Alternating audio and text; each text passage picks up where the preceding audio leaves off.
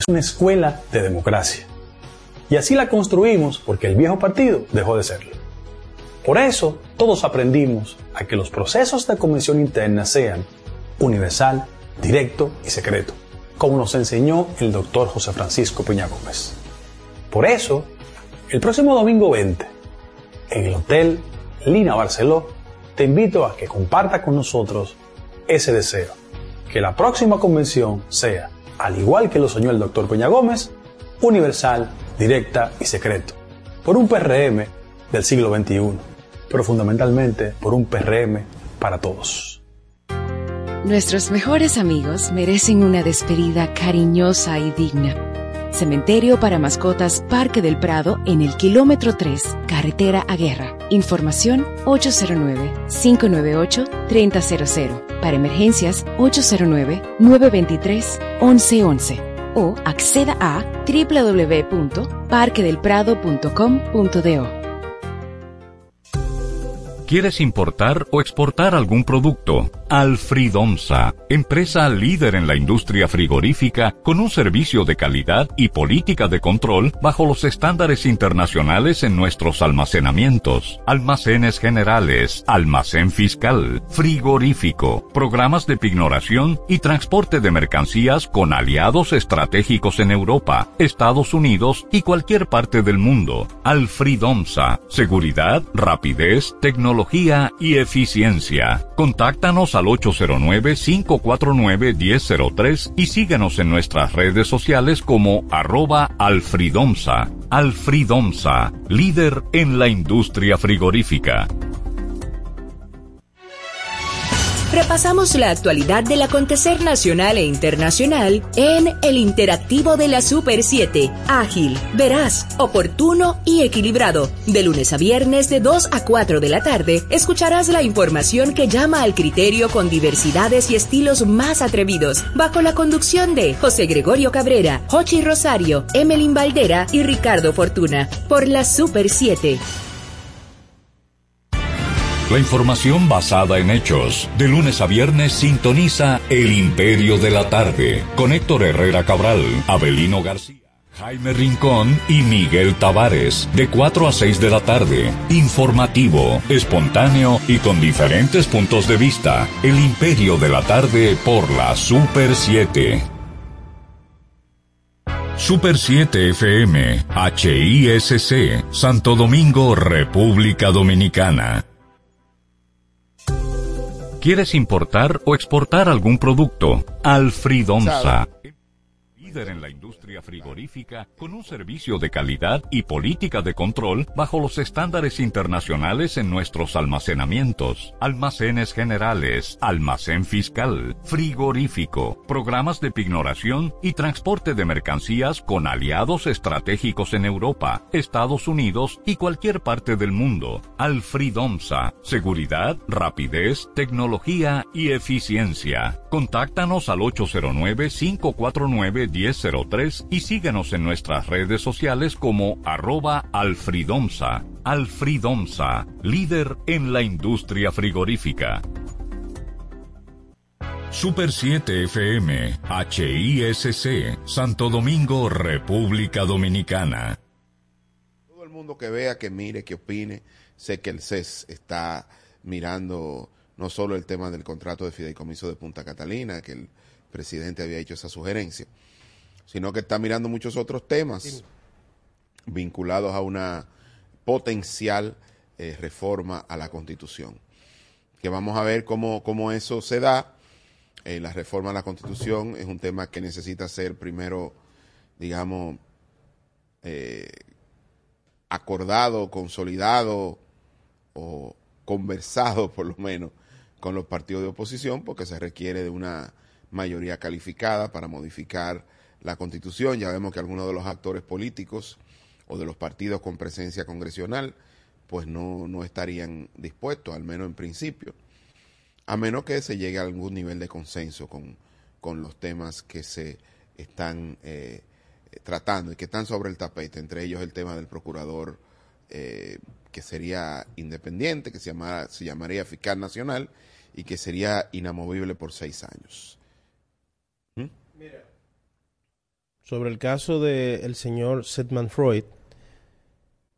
Hace días que está corriendo la noticia del famoso acuerdo ese, que él desmiente hoy, respecto al manejo de la revista. Yo entiendo, y creo que es una advertencia a tiempo.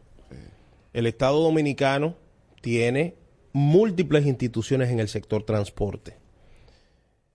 Tanto el Ministerio de Obras Públicas como el Instituto del Tránsito, el Intran, tienen todas las condiciones para manejar el tema de las revistas. Uh-huh. El fideicomiso, que se había anunciado y que se pondrá en práctica en muchas direcciones, yo entiendo que hay otras que hay que manejarlo con sus bemoles. Históricamente el Estado Dominicano ha sido timado en este tipo de acuerdos que a veces se hacen con empresarios, donde el que menos gana es el pueblo dominicano. Y con el caso del fideicomiso se le ha hecho una campaña bastante efectiva para que ni se pueda hablar siquiera de fideicomiso, tratando de desacreditarlo. Yo digo que hay cosas que sí y hay cosas que hay que hablarlas, hay que conversarlas, hay que madurarlas. Qué bueno que le haya salido, haya dicho que no, que eso no va, porque lo que según había circulado era que una empresa manejaría por 30 años el tema de las revistas y que prácticamente el Estado Dominicano recibiría lo menos posible de beneficio, mientras que el sector privado que manejaría la logística técnica sería el que más ganaría.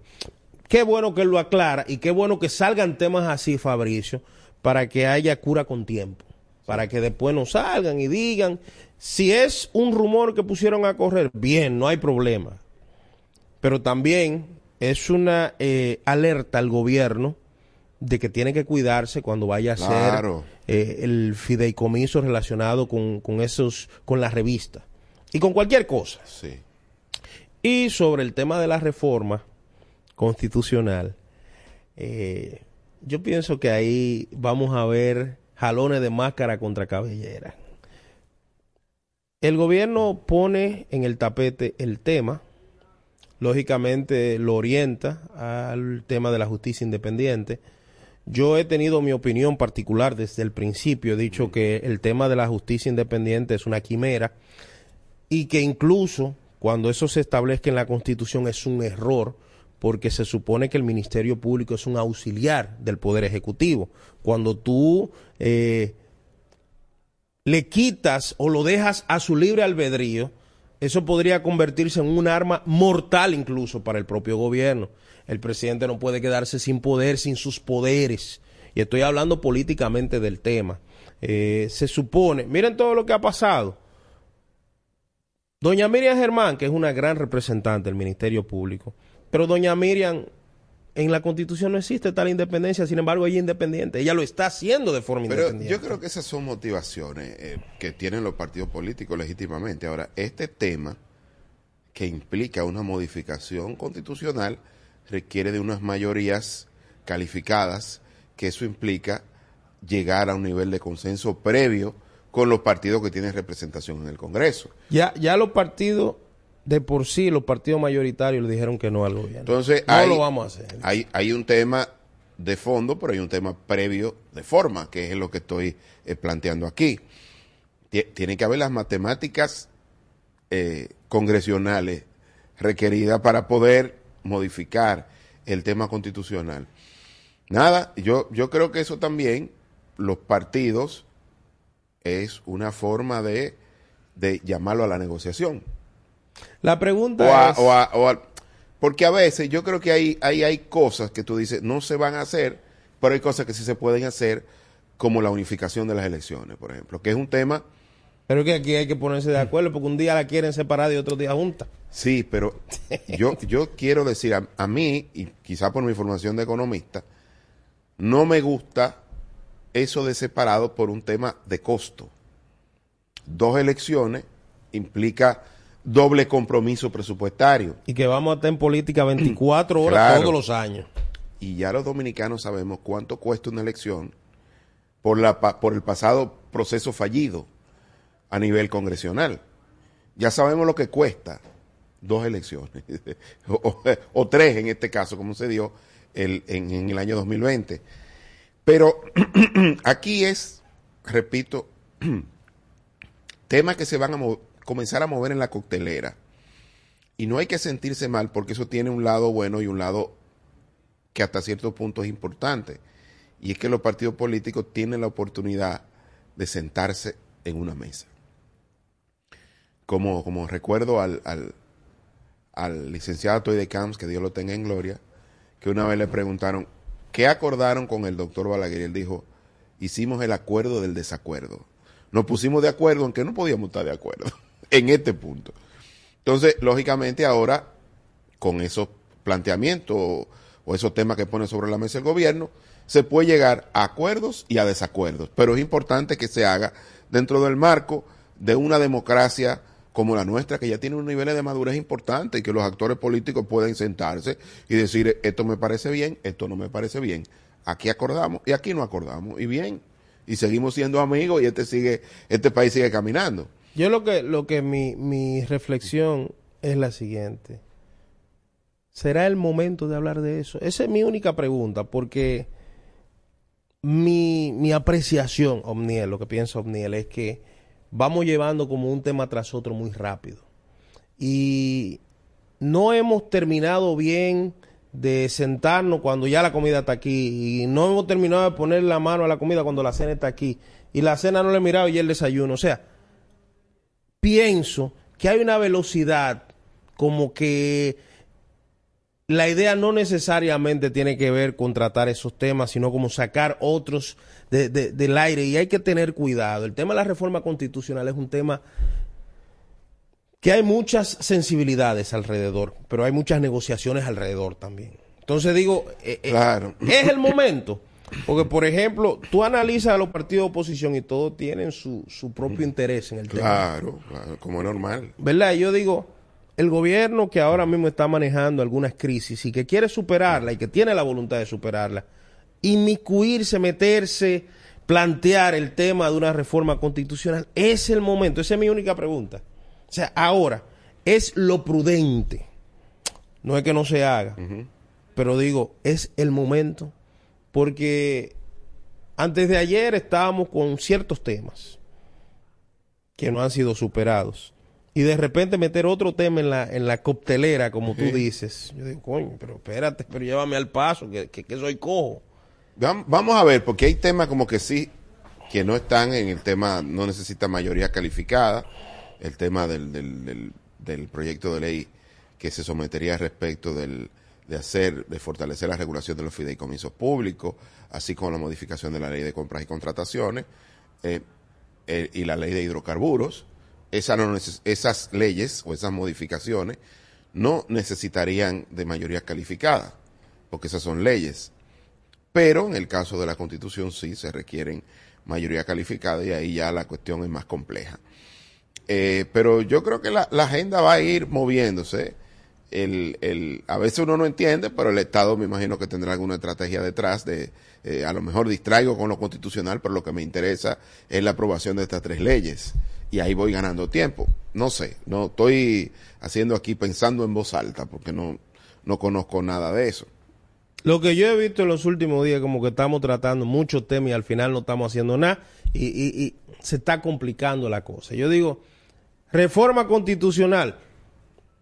Me lo preguntaba, ahora lo digo, no es el momento de hablar de eso. Yo pienso que... Mira, y contaminar el ambiente del CES, cuando hay tantos temas importantes que tratar y que se han introducido, pero vamos a terminar de tratar lo que hemos llevado antes de meter otro nuevo que es más complicado que todo lo que se han llevado. Sí. Vamos a terminar. Es complejo el tema de la agenda del CES. Vamos a ver qué sucede. Mientras tanto, hay que decir que el gobierno, a través del Ministerio de Industria, Comercio y MIPYMES, anunció el desmonte del subsidio a las empresas de generación eléctrica. Vamos a ver qué va a suceder. Se va a disparar la energía. Ellos comenzaron por el tema de los circuitos que son aislados, ¿verdad? Sí. Que no están dentro del sistema eléctrico interconectado, bajo el argumento, de acuerdo a lo que dice la carta, que eso sirven, digamos, a turismo y a sectores, digamos, que pueden de alguna manera absorber, aunque sea mínimamente, cualquier modificación de la tarifa. Pero en el tema eléctrico ha habido una distorsión, y esa distorsión existe, es decir, el sector no paga ningún impuesto, excepto creo que las generadoras sí pagan impuestos sobre la renta, pero no pagan impuestos al consumo, no pagan en ninguno de los impuestos que están en los combustibles, que hay uno fijo y uno al valor. Tienen un tarifario especial de contratación y de compra. Y eso obviamente el servicio tampoco paga ITEVIS. O sea, ni tú pagas la generación, ni el servicio que vas abajo paga ITEVIS. Y eso no tiene que ver tanto con la tarifa eléctrica, tiene que ver con los recursos que el Estado deja de percibir por esa actividad.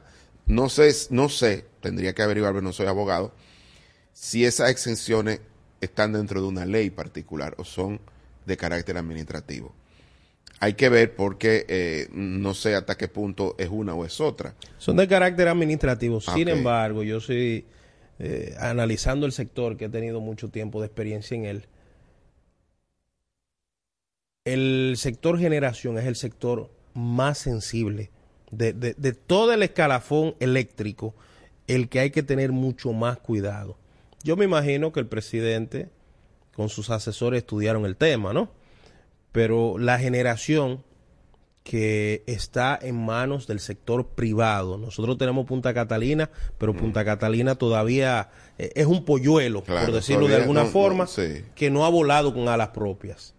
El día que Punta Catalina esté a su máxima expresión, pues sí. Entonces ahí el Estado tendrá mucho más fuerza de manejar el mercado spot y todo eso. Hasta ahora, el sector privado puede crear una crisis con el tema de lo que le quiten o le pongan con el tema de los impuestos. Pero hay que ver, porque creo que lo están haciendo de forma escalonada y comenzaron quizás por los menos sensibles en términos de precio, que son los sectores aislados, fundamentalmente los que están en la zona este del país. Pero si así está bien, porque en la zona este, Fabricio, con CEPEN, claro, está bien que lo maneja hasta independiente. Claro, esos son, por ahí fue que comenzó. Y creo que va a ser de manera paulatina, van a ir mirando. Es un poco también para quitar distorsiones del sector, que hay muchas. Y sobre todo hay una ley de un solo precio. Es decir, si al final tú vas a quitar, o dentro de la propuesta que ha dicho el propio ministro, que va a quitar parte del impuesto, es decir, el impuesto fijo que hay, no el ad valorem, pues lógicamente tú puedes ir, rebalanceando la estructura, lo que pierdo por aquí, porque va a ser un sacrificio para la finanza pública. Entonces, rebalanceo por el otro lado, porque lo que no puedo hacer es seguir teniendo... En economía hay una cosa que se llama la ley de un solo precio. Un bien tiene que valer un precio en todos los mercados, porque si no hay oportunidad de arbitraje. Alguien puede comprarlo al precio más bajo y venderlo en el mercado interno al precio más alto. Entonces, eso es lo que hay que evitar con los combustibles. Porque la fuga es muy grande por ahí, ¿eh? Y eso lo saben todos los ministros de Industria y Comercio y los directores de la DGI, saben que ese es un dolor de cabeza. Lo bueno es que hay voluntad para empezar a transformar el tema de los combustibles. Ojalá y que el presidente de la República y los que le acompañan en esta tarea entiendan que todo el mundo debe ser medido por la misma vara. Lo que pasó el otro día con el asunto de la reforma fiscal fue que precisamente cuando los diputados y senadores plantearon, tú me quieres quitar las excepciones, vamos a quitárselas a todo el mundo, entonces ahí se paró el tema. Sí. Y yo creo que es una discusión que debe darse saludablemente. Sí, sí. Porque aquí hay sectores que se le dio algún tipo de exención, para que pudiesen crecer, pero esos sectores son muchachos de 18 años. No, caminan, vuelan. Hay que comenzar a cobrarle. Entonces, ya no necesitan esas exenciones y se están aprovechando. Ahora hay sectores, por ejemplo, el sector Zona Franca, que yo he visto la composición y cómo trabajan, necesita exenciones. Claro. Porque para ser competitivo con otro mercado, con Panamá, con otro que lo tenemos cerca, tiene que tener exenciones, si no se van a la quiebra. Pero ese por lo menos genera empleo fijo, o sea, y es intensivo en el sector, en el factor trabajo, y permite que el Estado pueda recuperar o generar empleo, digamos, el país en sentido amplio. Y como tú dices, está sometido a un esquema de competencia muy cercana, que hay que mantener entonces los elementos externos sobre la mesa. Pero nada, vamos a hacer la primera pausa y volvemos aquí a Tu Voz al Mediodía. Volvemos después de la pausa. Tu voz al mediodía. Somos tú.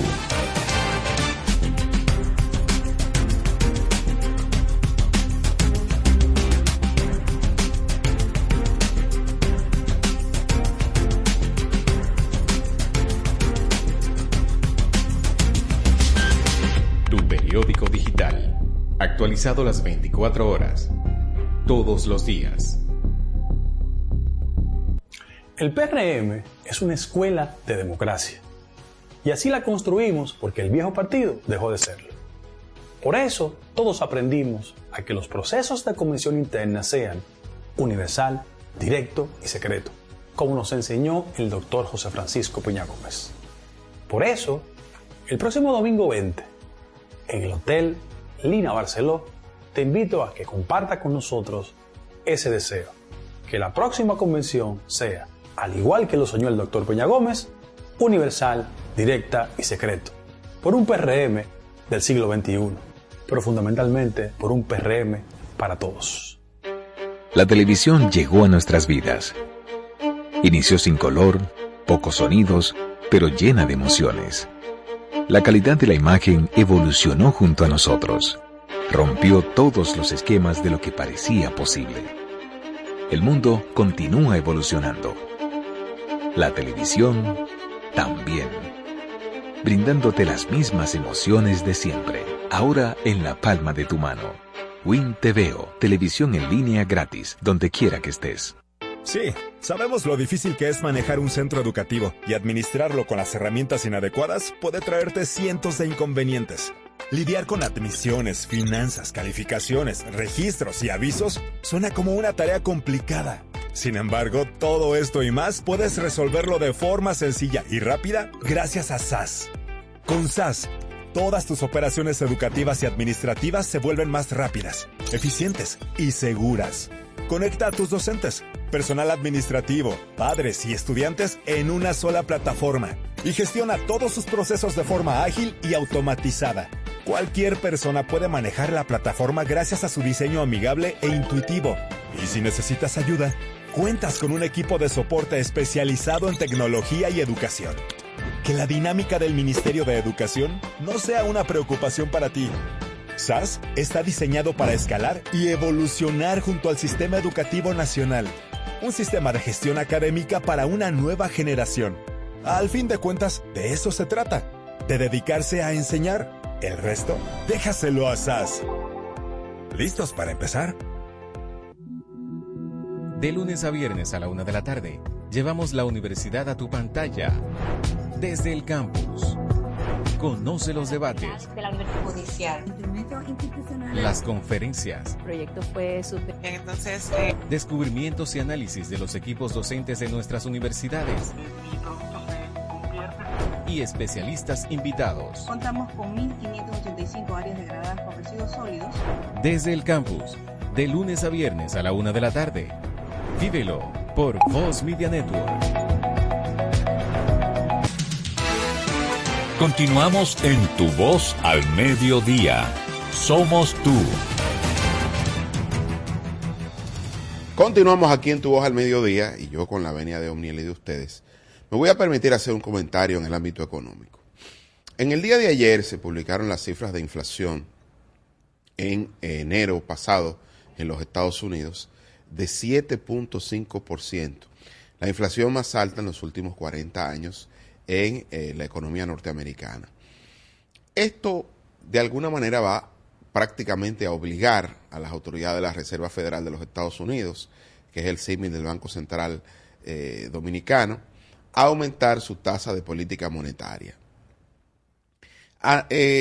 Bancos centrales de toda Latinoamérica se habían anticipado a la potencial, ¿verdad?, subida en la tasa de referencia de la Reserva Federal de los Estados Unidos, fundamentalmente países como Brasil, Chile, Colombia, Paraguay y Perú, lo habían hecho, y también República Dominicana, aunque digamos de una manera menos drástica.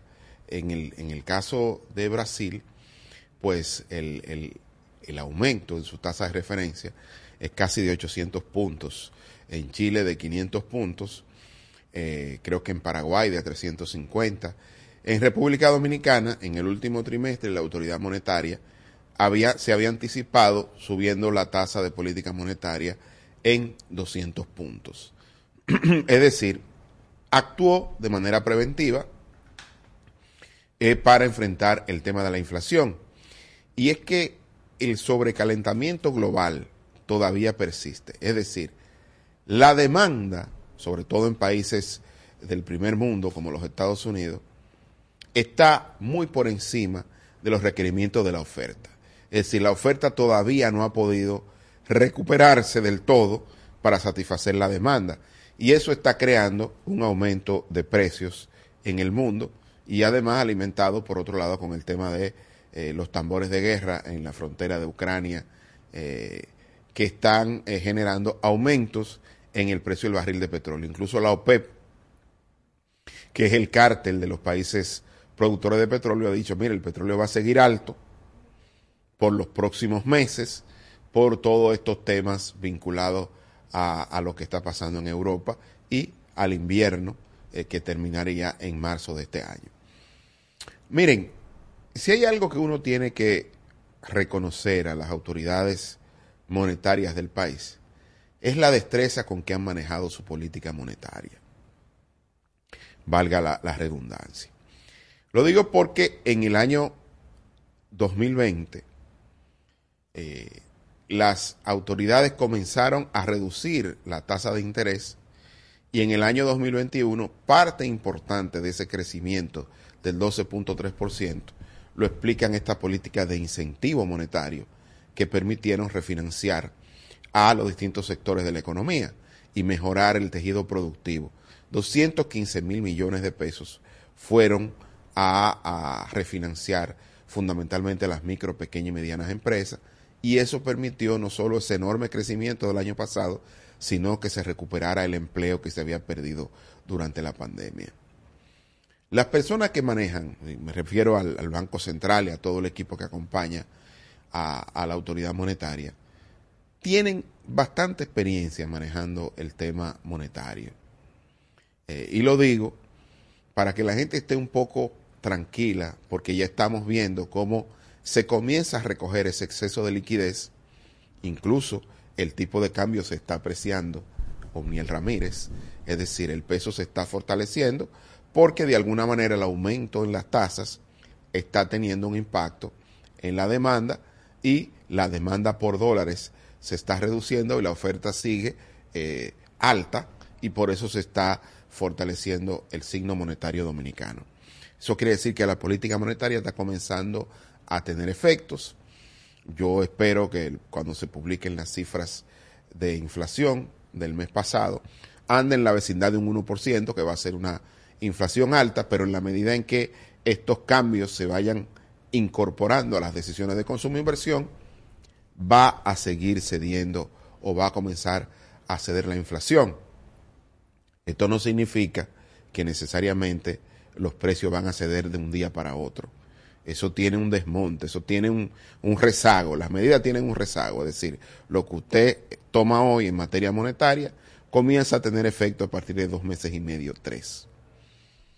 Eso tiene que ir acompañado de políticas públicas que vayan a proteger a los más vulnerables.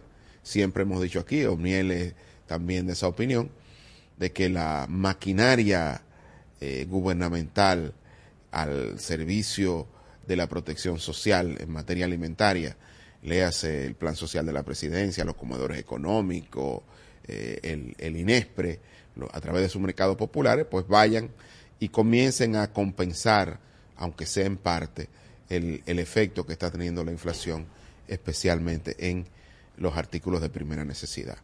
Mientras tanto, a nivel macro, creo que tenemos el mejor equipo, por lo menos el que ha demostrado históricamente que sabe manejar el tema monetario y mantener la estabilidad macroeconómica tan importante para las decisiones de consumo e inversión de los agentes económicos locales e internacionales. Es más que importante, Fabricio, que las medidas que el gobierno tome de aquí en adelante sean para el bien de la gente, aunque se vean en 3 o 4 meses, claro, no importa, pero que se vean, lo importante es que se vean, porque el tema de la inflación es un tema que afecta sensiblemente a la sociedad y que la sociedad no sabe cómo asumirlo, porque tú puedes hablarle, tú puedes teorizar todo lo que quieras sobre el tema, uno puede teorizar todo lo que quiera del tema, pero la gente cuando va a comprar una libra de arroz y cuesta 10 pesos más, la gente dice, ¿qué está pasando? Hoy, por ejemplo, yo leía en uno de los periódicos de circulación nacional que los víveres, patata, yuca, qué sé yo qué, todos los víveres han aumentado la libra entre 3 y 10 pesos. Sí. 10 pesos, cuando una familia tenía presupuestada una cantidad, es un efecto negativo en su balanza de compra, pero sobre todo en su alimentación, porque no puede tener el mismo acceso que tenía antes. Entonces, junto con lo que hemos hablado antes de convertir los comedores económicos, el plan social, INESPRE, el Ministerio de Agricultura, en planes que vayan directamente a la gente, a la puerta y le entreguen, le den la mano amiga del gobierno, aquí estoy yo en medio de esta crisis, pues también tienen que venir los paliativos a largo plazo. Eso de que la tasa del dólar ha ido cediendo. Ayer yo hablaba con un amigo que casualmente es casacambista y me dijo, ya empezó a bajar. Sí. Eso fue lo primero que me dijo, cuando, ya empezó a bajar. O sea, evidentemente que las políticas monetarias ya empezaron a darle la fuerza al peso dominicano frente al dólar. Y eso es importante. Yo creo que lo más, la noticia o lo que uno quiere buscar al final es que la sociedad dominicana se beneficie, claro, que el gobierno pueda gobernar con mayor nivel de tranquilidad, pensar en otros proyectos, porque cuando la economía está convulsa, se hace difícil pensar en otros proyectos futuros, porque tú lo que quieres es tratar de que la gente pueda recibir la alimentación, los productos de primera necesidad, más baratos. Entonces, el equipo económico ha demostrado tener experiencia en el área. Ahora esperemos que la crisis a nivel internacional permita que el gobierno pueda, con estas medidas, ir desmontando todo este aumento que se ha dado en semanas. En semanas la cosa se ha disparado y es básicamente por los efectos del mundo, como tú dices, lo que está sucediendo, la guerra comercial entre Estados Unidos y China, lo que se avecina con Rusia y Ucrania.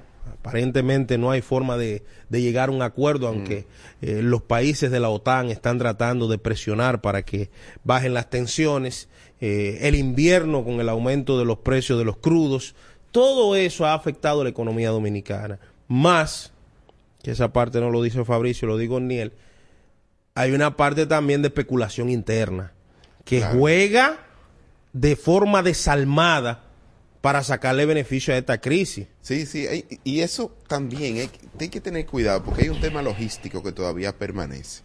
Es decir, aquí hay gente que compró vehículos que no le han llegado. Aquí hay gente que pagó feria de vehículos el año pasado y algunas unidades, en menor medida, la mayoría ha llegado, pero hay algunas que no han llegado. Hay productos que prácticamente no están en los supermercados porque no están llegando. Y algunas materias primas también están teniendo dificultades para poder ser incorporadas en los procesos productivos. Es decir, todo eso, ese cóctel es terrible para los precios. Y eso es lo que estamos viendo. Por eso lo importante del plan de ir a rescatar a los más vulnerables, porque la seguridad alimentaria aquí, los víveres, el arroz, lo que la gente come, y a pesar de que tiene un componente importado, pues la mayoría tiene que ver con un componente local. Entonces, ese tipo de productos son los que pueden, de alguna manera, si hay que subsidiar la producción para que se mantengan a bajos precios, hay que hacerlo como lo ha venido haciendo el gobierno. Y el tema de la distribución, que quizás lo más difícil, es cómo llevarlo de los centros de producción a los centros de consumo para reducir el tema de la intermediación. Es el tema, yo creo que a lo que tú te refieres, que es lo más complicado en esta ecuación. No, y al final, nosotros hemos insistido en el tema de que entren los comedores, el plan social, todo eso, por ese aspecto que tú dices. Un productor de cebolla le compran la libra de cebolla baratísima, sin embargo, el que se la compró viene y lo trae a la capital carísima. y juega con ese mercado especulativo, juega con el precio de los combustibles, le ponen un chin mucho más, como yo digo, y al final el consumidor le llega un producto encarecido, sin la calidad de vida, y cree y dice, pero el culpable es el gobierno. Estas cadenas de distribución hay que regularlas. Los intermediarios, los famosos intermediarios. Sí. Por eso digo, lo primero que tiene que hacer el gobierno para los sectores populares, hay una clase media que va al supermercado, que quizás no le preocupa. Le preocupa, pero no es... tiene la manera de entrar a esos alimentos. Pero hay una clase muy empobrecida, Fabricio, que no va a los supermercados. No. Que va a los mercados. Entonces, ¿qué hay que hacer? Facilitar que la cadena de intermediación se elimine. Que vaya de gobierno a consumidor a través de esas instituciones, porque ahí se están ahorrando ¿cuánto dinero? Se está ahorrando la gran cantidad de dinero, se ahorra ahí. Y el consumidor final recibe la ayuda, pero recibe un producto fresco, un producto más barato, o sea, tiene muchas ventajas. Por claro eso digo que hay que buscar la forma de analizar el tema, de sincerizarlo. Otra cosa que tiene que suceder, Fabricio, de una vez por todas, amigos televidentes y los que nos escuchan, es que el gobierno tiene que comenzar a regular los precios también. No es solo ir y darle la mano ayuda a los que más necesitan. Por ejemplo, el INESPRE, que una de sus funciones centrales es precisamente trabajar con la estabilización de los precios a nivel nacional. Aquí hay, y yo te lo decía el otro día quejándome, que yo fui a un supermercado a comprar un cartón de huevo y luego fui a otro a comprar otra cosa y vi el cartón de huevo 60 pesos menos. ¿Y qué está pasando aquí? O sea, evidentemente hay un jueguito con el tema de los precios, pero que el gobierno es el que tiene que entrar como árbitro y decir, no, mira, ¿qué pasa? Pero en el mercado esto está así, así, así, así. Lo que tú explicabas ahorita del precio único. O sea, hay que establecer la forma, aunque hay libre mercado. Eso es lo que cuenta. Incluso tengo entendido que el director de Proconsumidor, nuestro amigo Eddie Alcántara, está haciendo, o estuvo haciendo, no sé si continúa, un ranking de precios y de lugares donde están los precios. Yo creo que esa información es importantísima para las amas de casa y para la gente que compra, los amos de casa. Claro. Yo compro, amigo. Entonces, para que tú sepas dónde, en qué lugares y dónde están los precios. Y tú digas, bueno, mira aquí, porque uno va con su listado y uno dice, mira, me conviene comprar aquí o me conviene comprar aquí, porque eso depende de la proporción de cada alimento que tú compres. A lo mejor en un sitio hay alimentos que están más baratos, pero hay otros donde la mayoría de los alimentos que tú compras son más baratos. Entonces, decide la función del lugar donde vas a comprar. Entonces, la información es importante en los mercados, porque la gente toma su decisión en función de lo que ve. Claro. Al final es la sincerización de los precios. Es una falencia que tiene mucho tiempo en República Dominicana, porque no ha habido gobierno que se meta en eso. Yo veo que le dan como de lado al tema. Es que es complicado, que es un tema complicado, es complejo. Pero es un tema que está directamente mezclado con el consumidor, con el pueblo de abajo. Claro. Entonces hay que meterse ahí y hay que buscar una solución. Señores, cuando uno ve, Fabricio, que un galón de aceite aumentó de 260 pesos a 600 pesos, hay que sentarse a ver qué está pasando. Los fletes, el mercado interno, lo que uno quiera. Ahora, hay que sincerizar los precios. Sí, y hay que promover la competencia. Y hay que promover, mercados. ¿Por qué? Porque entonces la sociedad dice, nosotros somos una sociedad presidencialista y gobiernista, como yo digo. Toda la culpa es del gobierno, todo lo bueno es del gobierno también. Claro. Entonces, hay que ir desmontando ciertas teorías que en el fondo no son reales. Hay una cadena de intermediación que abusa de los precios. Ahora, ¿qué tiene que hacer el gobierno como autoridad central? Investigarlo y hacer que esos precios se sincericen. No es posible que el mismo galón de aceite en un supermercado te cueste 600 y el otro te cueste 550. Sí. No es la misma fábrica, la misma que recibe el flete caro, lo que sea. Entonces, ¿cuál es la diferencia o cuál es el problema que una tiene 50 pesos menos? Que con 50 pesos se compra muchas cosas, dicho sea de paso. Se compran un par de libras de batata, que es muy buena aquí. Ay, mi madre. Vamos a hacer otra pausa, venimos aquí en Tu Voz al Mediodía.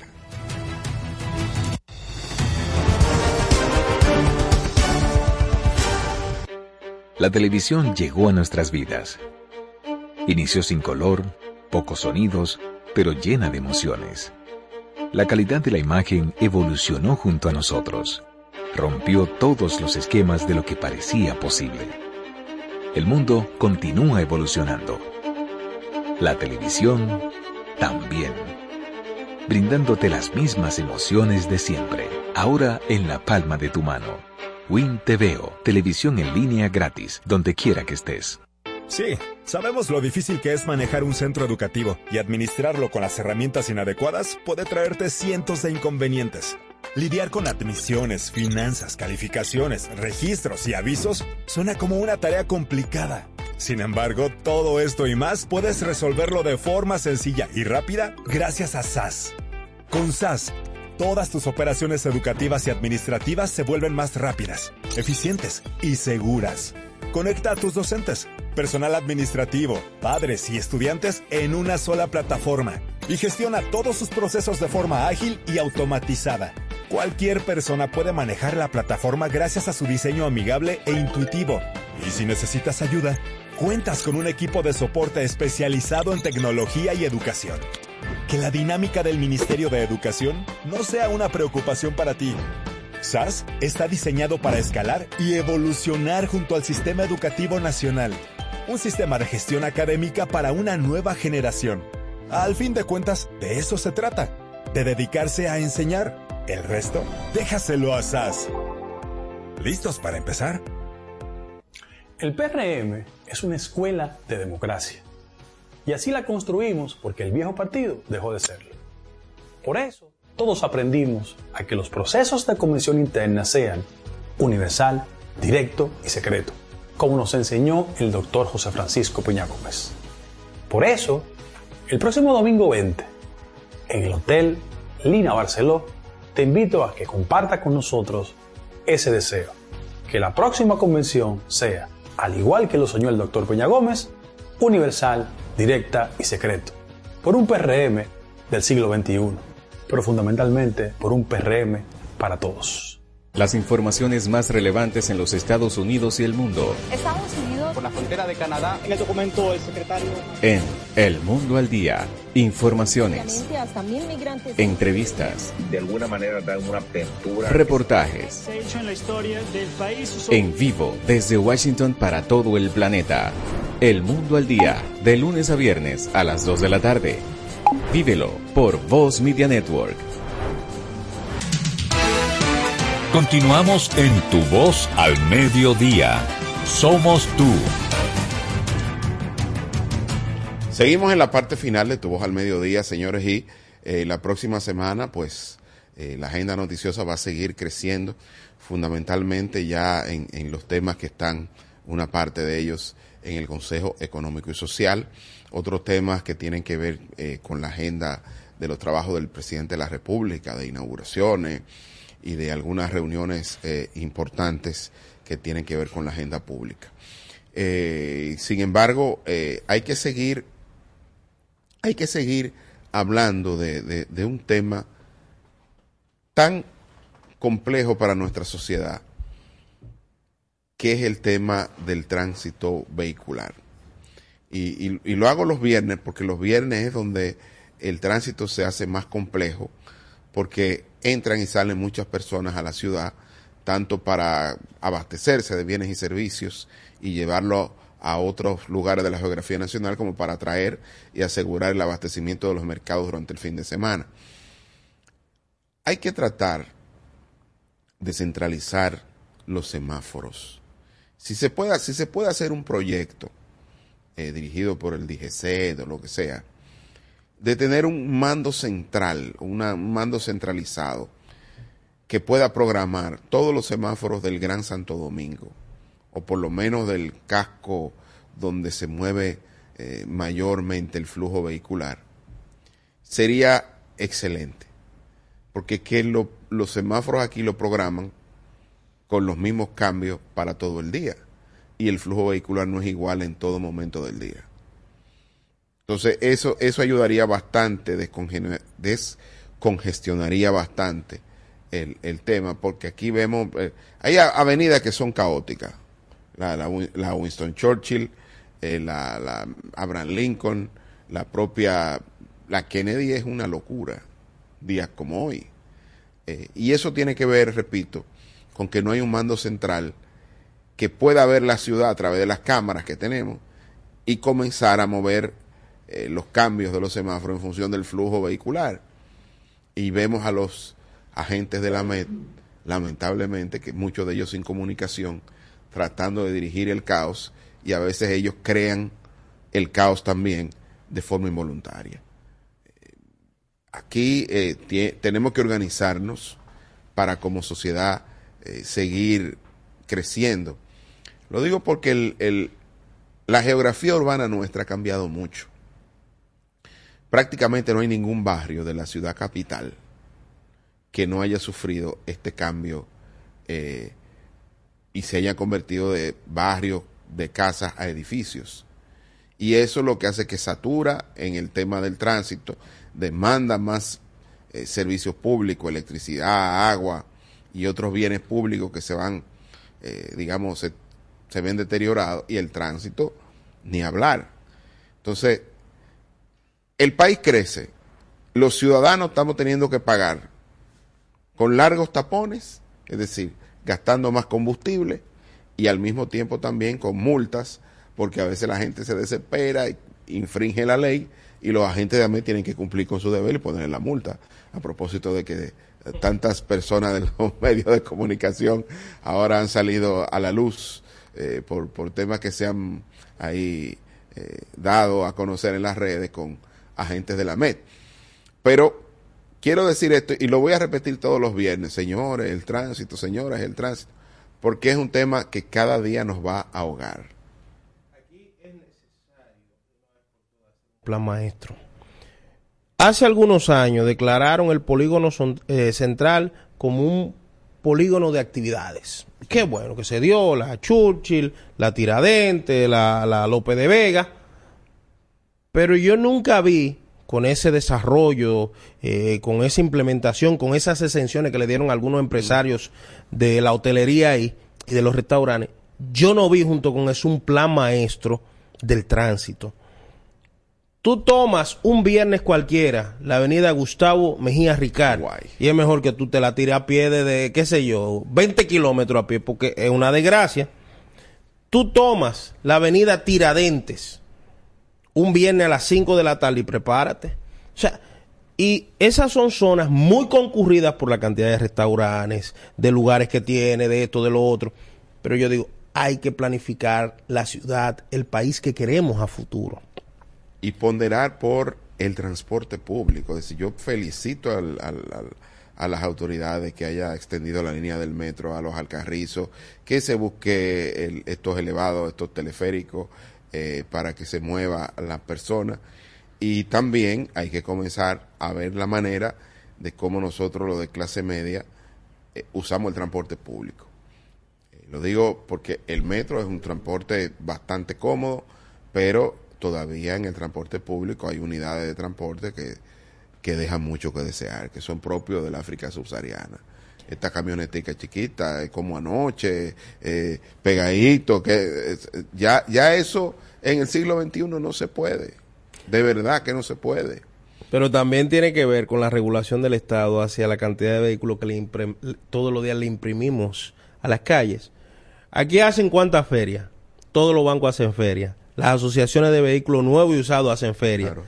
Ahora, tenemos la misma vía de hace 20 años, tenemos la misma planificación urbana. Esto no se resuelve de que componer una calle de una vía. No, todo el mundo en la Churchill solo va a bajar. No, esa no es la solución. O sea, no podemos seguir inventando con temas tan sensibles como el transporte. Petróleo caro, combustible caro y entonces tapones. Hay tapones que se te va un cuarto del tanque, medio tanque, ¿tú te imaginas? Sobre todo, mira, las personas que viven en la zona oriental, en Santo Domingo Este, destinan, y que usan vehículos privados, destinan una cantidad importante de sus recursos en pagar combustible para transportarse. En ocasiones el 50% de lo que se gana se va en combustible o más. Sobre todo porque allá hay un tapón para llegar y tapón para regresar. Es un tema complicado y tiene que ver con el diseño de nuestras ciudades, que ojalá, yo voy a traer aquí un querido amigo urbanista para que nos oriente un poco a ver qué salida se le puede dar a esto. Y va a comenzar con que también nosotros, lo de clase media, empecemos a usar el transporte público, cosa que no nos negamos siempre y cuando el transporte público tenga ciertos niveles de comodidad, que uno entienda que transportan personas.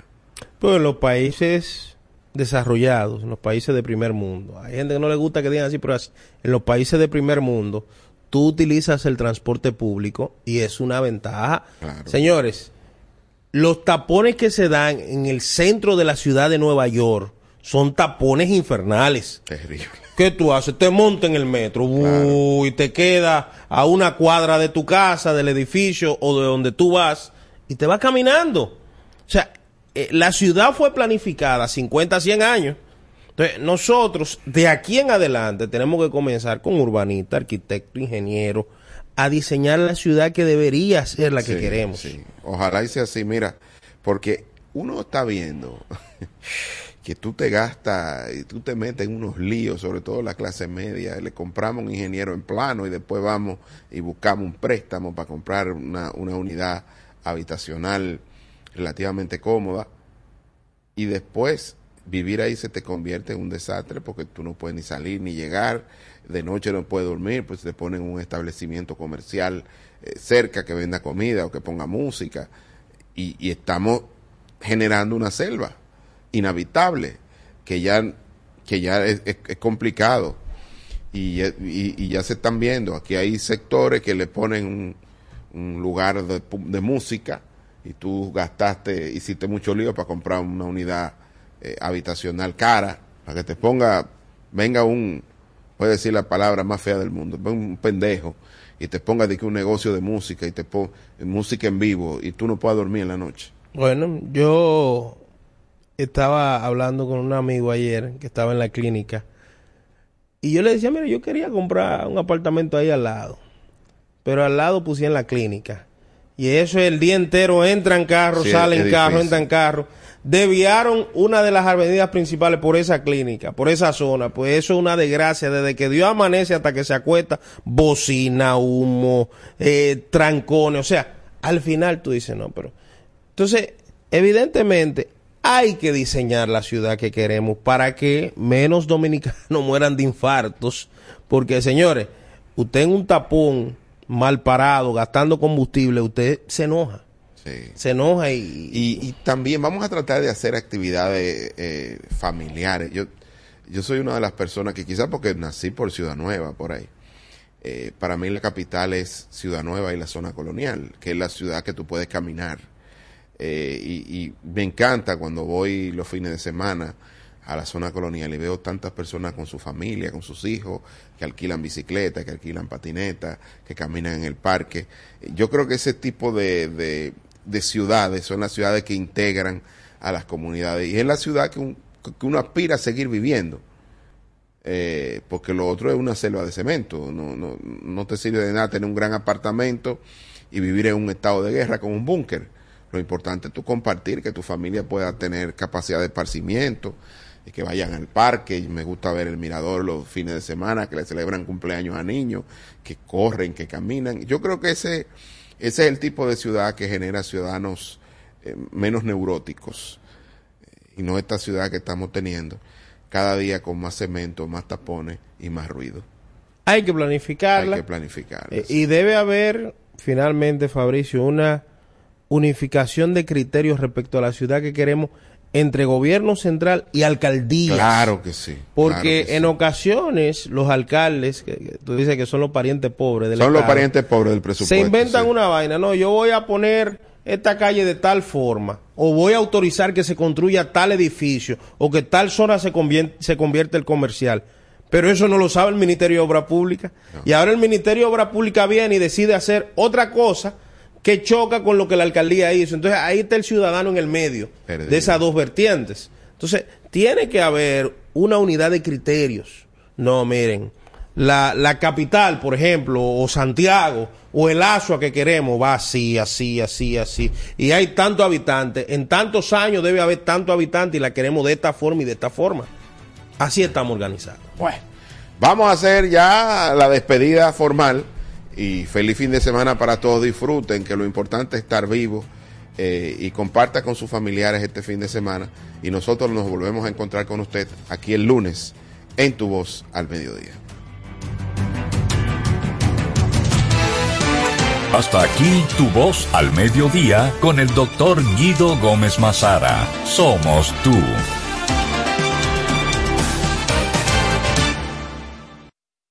A solo un clic, www.super7fm.com.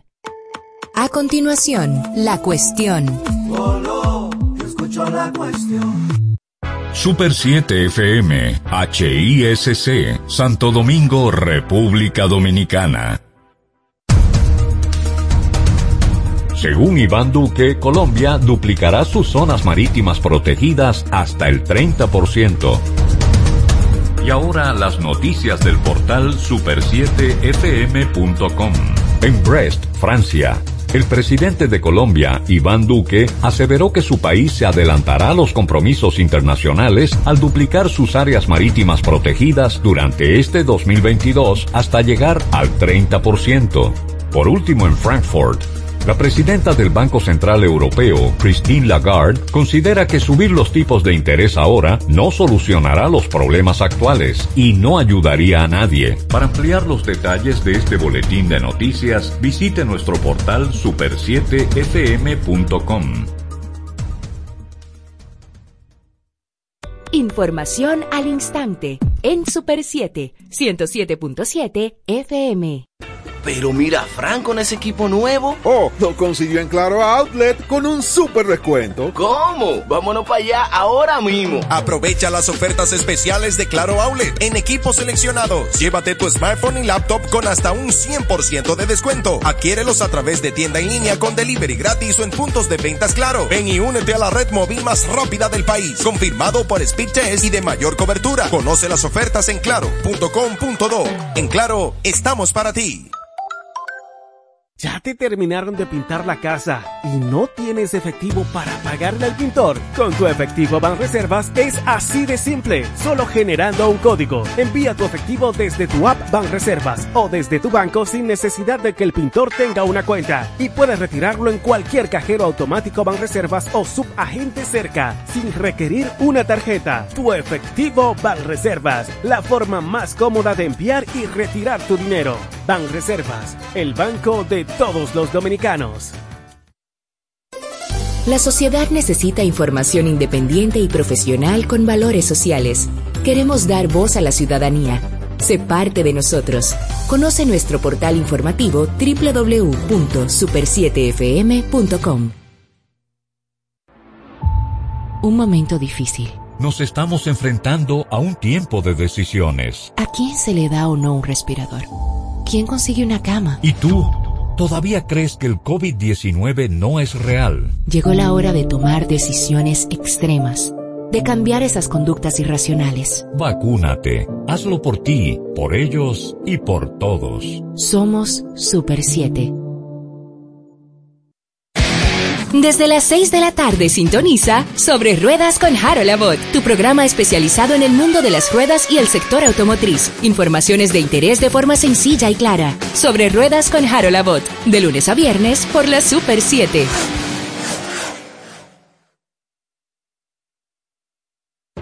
Día a día, comprometidos con la ciudadanía, apostamos a una democracia justa y equilibrada, participando activamente junto a nuestros oyentes en la construcción de un periodismo ciudadano, colaborando activamente en ser voces de cambio para una mejor nación.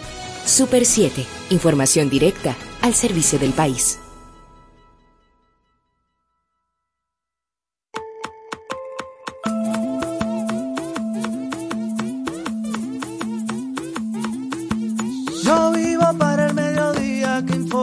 Yo crezco en el mediodía que educa. Veo el conocimiento en todas sus formas. Yo soy denuncia, noticia y cultura.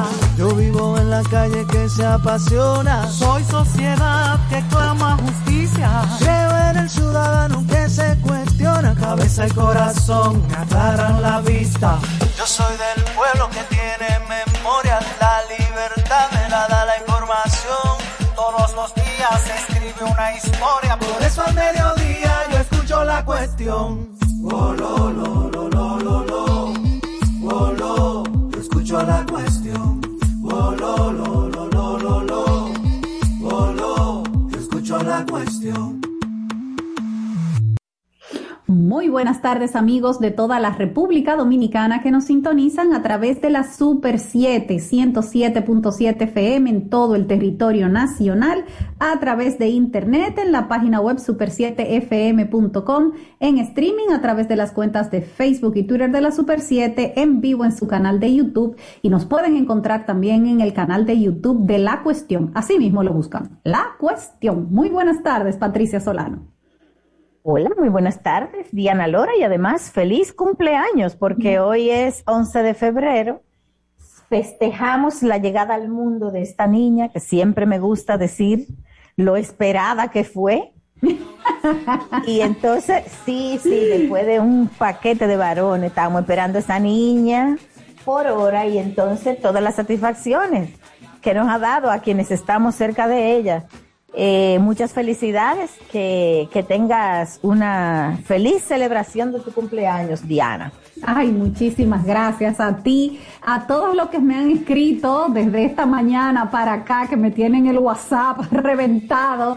Voy a tratar de sacar tiempo para responderle a todo el mundo, pero porque ella tiene su club de fans. Pero me encanta cumplir años, porque cuánta gente le expresa a uno cariño. Eso es lo que me dice a mí, es que yo soy una persona extremadamente afortunada. Sí, señora, porque usted es muy querida, y entonces el día del cumpleaños es el mejor pretexto que hay en el año para que toda la gente que te quiere te lo diga. Hay gente que hasta está planeando juntarse a celebrar tu cumpleaños, aunque tú no estés, usando ese pretexto, porque es que, imagínate. Pues me parece muy bien, brinden a mi salud.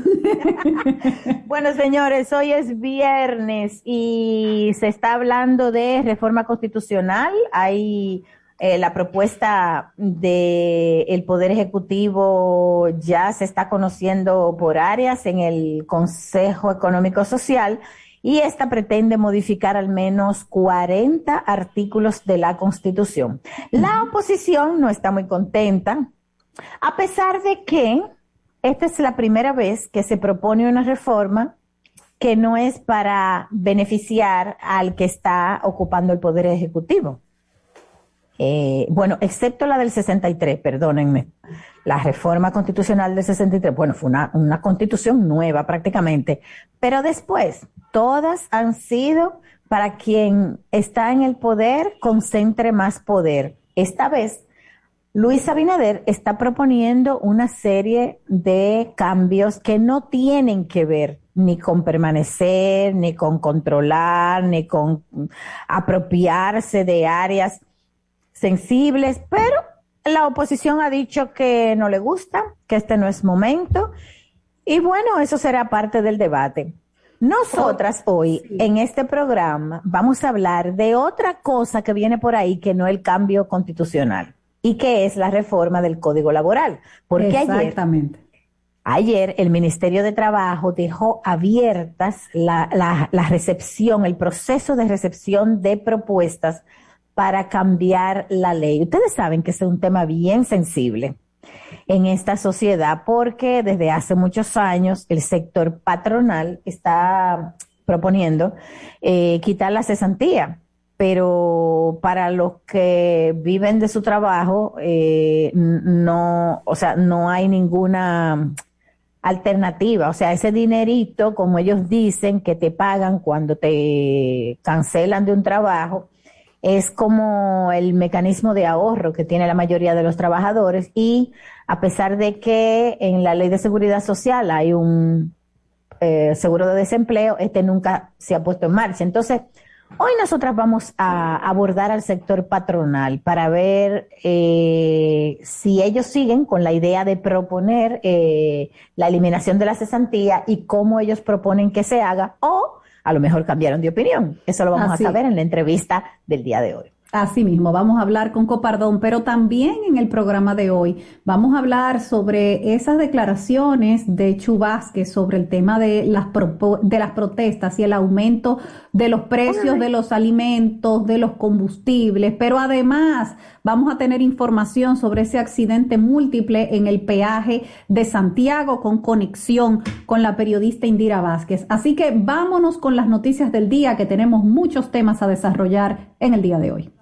Información sobre ese accidente múltiple en el peaje de Santiago con conexión con la periodista Indira Vázquez. Así que vámonos con las noticias del día, que tenemos muchos temas a desarrollar en el de Santiago con conexión con la periodista Indira Vázquez. Así que vámonos con las noticias del día, que tenemos muchos temas a desarrollar de Indira Vázquez. Así que vámonos con las noticias del día, que tenemos muchos temas a desarrollar en el día de hoy.